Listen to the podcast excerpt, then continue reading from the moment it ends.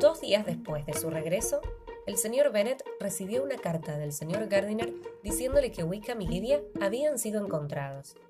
No estaban casados, sin embargo, Wickham se casaría con ella si los Bennet le garantizaban una pequeña renta y la parte de la herencia de Lydia cuando sus padres murieran. El señor Bennet aceptó que no había nada más que hacer excepto aprobar el casamiento, ya que un matrimonio con un sinvergüenza era mejor que una reputación arruinada. Sin embargo, estaba convencido de que el señor Gardiner probablemente le había pagado a Wickham para con Lydia y estimaba que habrían sido al menos 10.000 libras y se preguntaba cómo le pagaría esa deuda. La señora Bennet estaba loca de alegría ante la idea de tener a Lydia casada. El recuerdo de su mala conducta no evitó que inmediatamente se pusiera a planear el ajuar que compraría para su hija decidió ir a Meriton y comunicar las noticias a cuantos conocidos se encontrasen en su camino.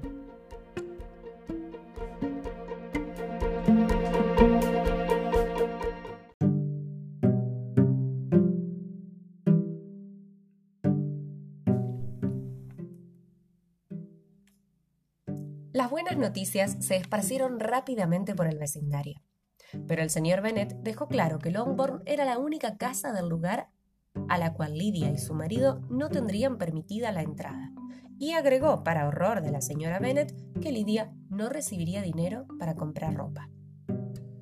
Elizabeth ahora se daba cuenta de que su opinión sobre Darcy había cambiado completamente y se arrepintió de haberle revelado la situación de Lidia.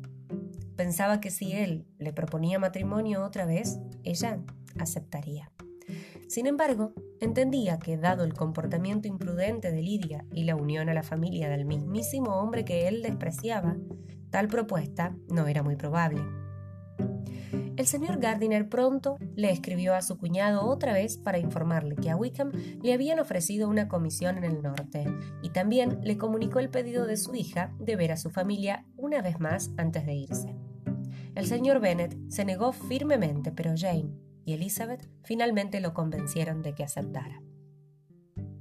El día de la boda de su hermana llegó. Su madre les dio la bienvenida efusivamente, pero su padre fue frío. Elizabeth estaba distante, disgustada e incluso Jane se sentía abrumada. Lidia era Lidia todavía, indomable, desvergonzada y ruidosa. Iba de hermana en hermana exigiendo sus felicitaciones y era totalmente ajena a todos los problemas que había causado.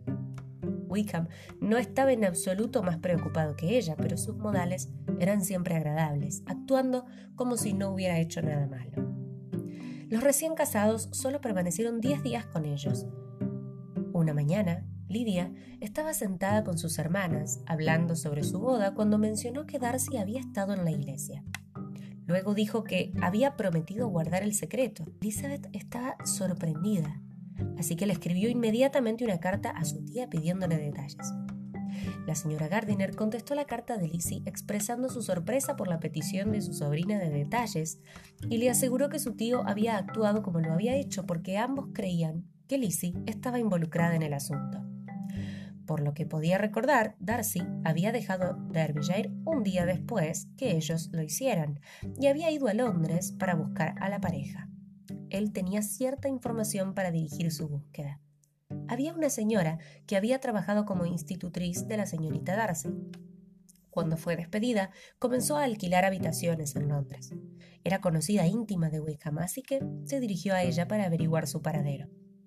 Algunos días después, la mujer le procuró la dirección. Fue Darcy quien encontró a Lydia y a Wickham. Primero intentó convencer a Lydia de que lo dejara y volviera con su familia y amigos, pero ella no quería escuchar nada al respecto. Wickham no tenía la menor intención de casarse con ella porque todavía esperaba hacer su fortuna mediante el matrimonio. Finalmente, Darcy acordó saldar todas sus deudas, que sumaban mil libras, darle otras mil para facilitar el casamiento y comprar su comisión en el norte. Luego visitó a su tío para darle todos los detalles del acuerdo. Se acordó que él volvería a Londres una vez más el día de la boda y todas las cuestiones de dinero serían saldadas entonces. La señora Gardiner aprovechó esta oportunidad para decir cuánto le gustaba Darcy y elogió su, elogió su comportamiento impecable hacia ellos. Elizabeth estaba profundamente conmovida. Darcy se había tomado tantas molestias por una chica a la que él no estimaba y por un hombre al que detestaba. El corazón de Elizabeth le susurraba que él lo había hecho por ella. Ella lamentó profundamente cada sentimiento desagradable que había alimentado contra él.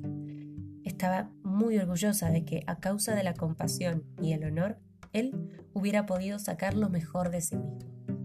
Ella leyó los elogios de su tía hacia él una y otra vez.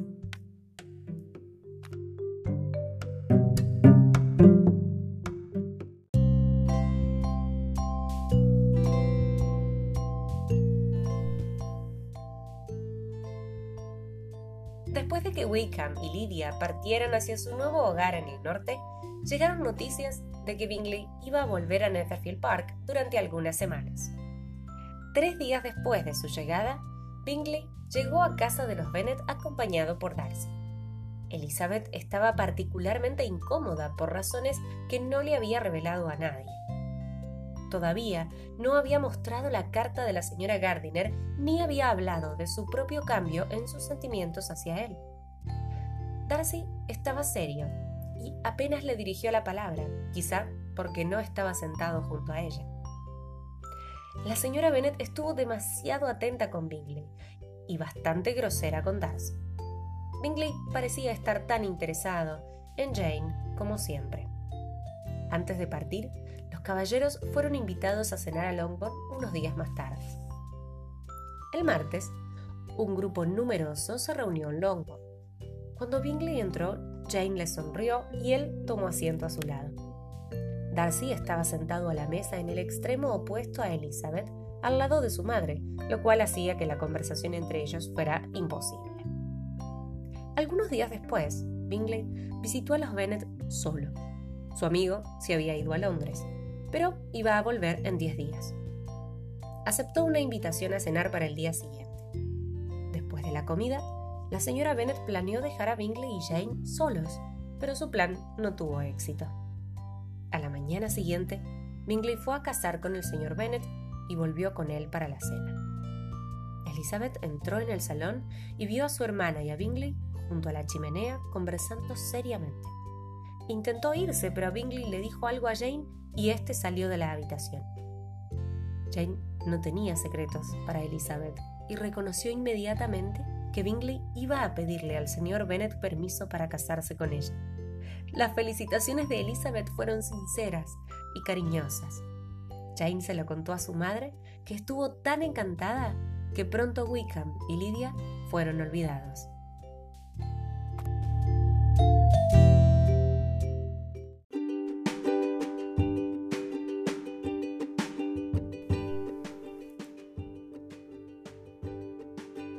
semana después de que Bingley y Jane se comprometieran, Lady Catherine de Bourgh visitó a los Bennet.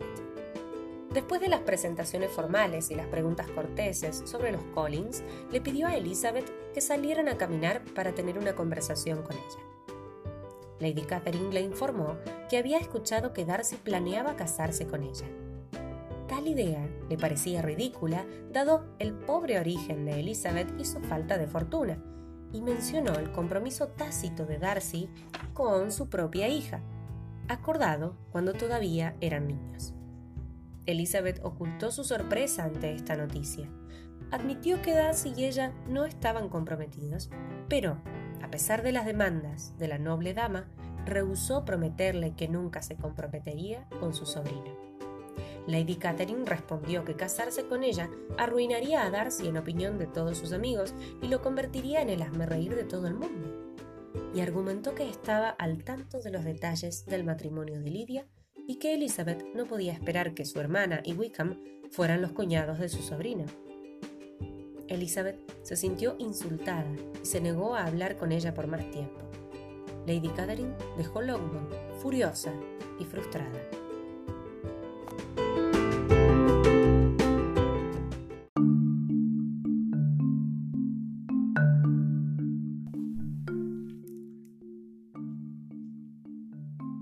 Lady Catherine efectivamente se había tomado la molestia de viajar desde Rosings con el único propósito de romper el supuesto compromiso de Darcy con Elizabeth. Y ésta no pudo evitar sentir cierta ansiedad, ya que no conocía el grado de afecto de Darcy por su tía o la influencia de su opinión sobre él. El señor Bingley pudo traer a Darcy con él a Lockbourne antes de que hubieran pasado muchos días. Sugirió que todos salieran a dar un paseo Bingley y Jane pronto permitieron que los demás se adelantaran y Elizabeth y Darcy se quedaron solos. Elizabeth aprovechó esta oportunidad para agradecerle su generosidad al salvar la reputación de Lydia. Darcy contestó que era una pena que ella se hubiese enterado, que lo había hecho por ella y que su familia no le debía nada. Luego le dijo que sus sentimientos hacia ella no habían cambiado Elizabeth le dijo que sus propios sentimientos habían cambiado profundamente y que ahora estaba dispuesta a casarse con él. Elizabeth supo entonces que Lady Catherine lo había visitado al pasar por Londres y le había informado de su viaje a Longbourn. La visita de su tía había tenido el efecto contrario al deseado porque le había dado esperanzas. Él sabía que si Elizabeth hubiera decidido en su contra, se lo habría dicho a su tía. Esa noche, Elizabeth le abrió su corazón a Jane. Era absolutamente escéptica acerca de que su hermana pudiera amar a Darcy. Pero Elizabeth le aseguró que estaban enamorados y que estaban comprometidos. Jane dijo que se alegraba y que nada, nada podría darles a Bingley o a ella un mayor placer. Después de que el señor Bennet accediera al pedido de Darcy de obtener la mano de Lizzie en matrimonio, le pidió a su hija favorita que lo reconsiderara, asegurándole que Darcy era su elección, explicando el cambio gradual de sus sentimientos por él y enumerando todas sus buenas cualidades, ella conquistó la incredulidad de su padre. Para completar la impresión favorable, le explicó entonces lo que Darcy había hecho por Lydia. Esa noche, Elizabeth le dio a su madre la importante noticia. Al escucharla por primera vez, la señora Bent se sentó y fue incapaz de pronunciar una sílaba. Cuando se recuperó, estalló en gritos de placer. Darcy le escribió a Lady Catherine para informarle de su compromiso, mientras que Elizabeth le escribió afectuosamente a la señora Gardiner. Los Collins se alojaron en Lucas Lodge durante un tiempo para escapar de la furia de Lady Catherine.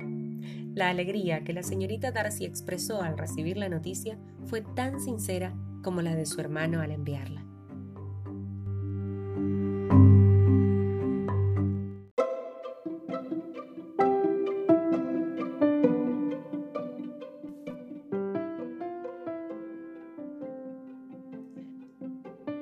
La señora Bennet fue muy feliz el día que sus dos hijas mayores se casaron.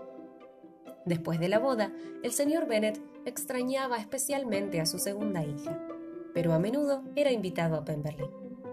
Bingley y Jane permanecieron en Netherfield solamente durante un año y luego compraron una propiedad en un condado vecino a Derbyshire, cerca de Darcy y Elizabeth. Kitty pasaba la mayor parte de su tiempo con sus dos hermanas mayores. Alejada de la influencia de Lydia, su mejoría fue notable. Mary fue la única hija que permaneció en casa y fue obligada a mezclarse más con el mundo.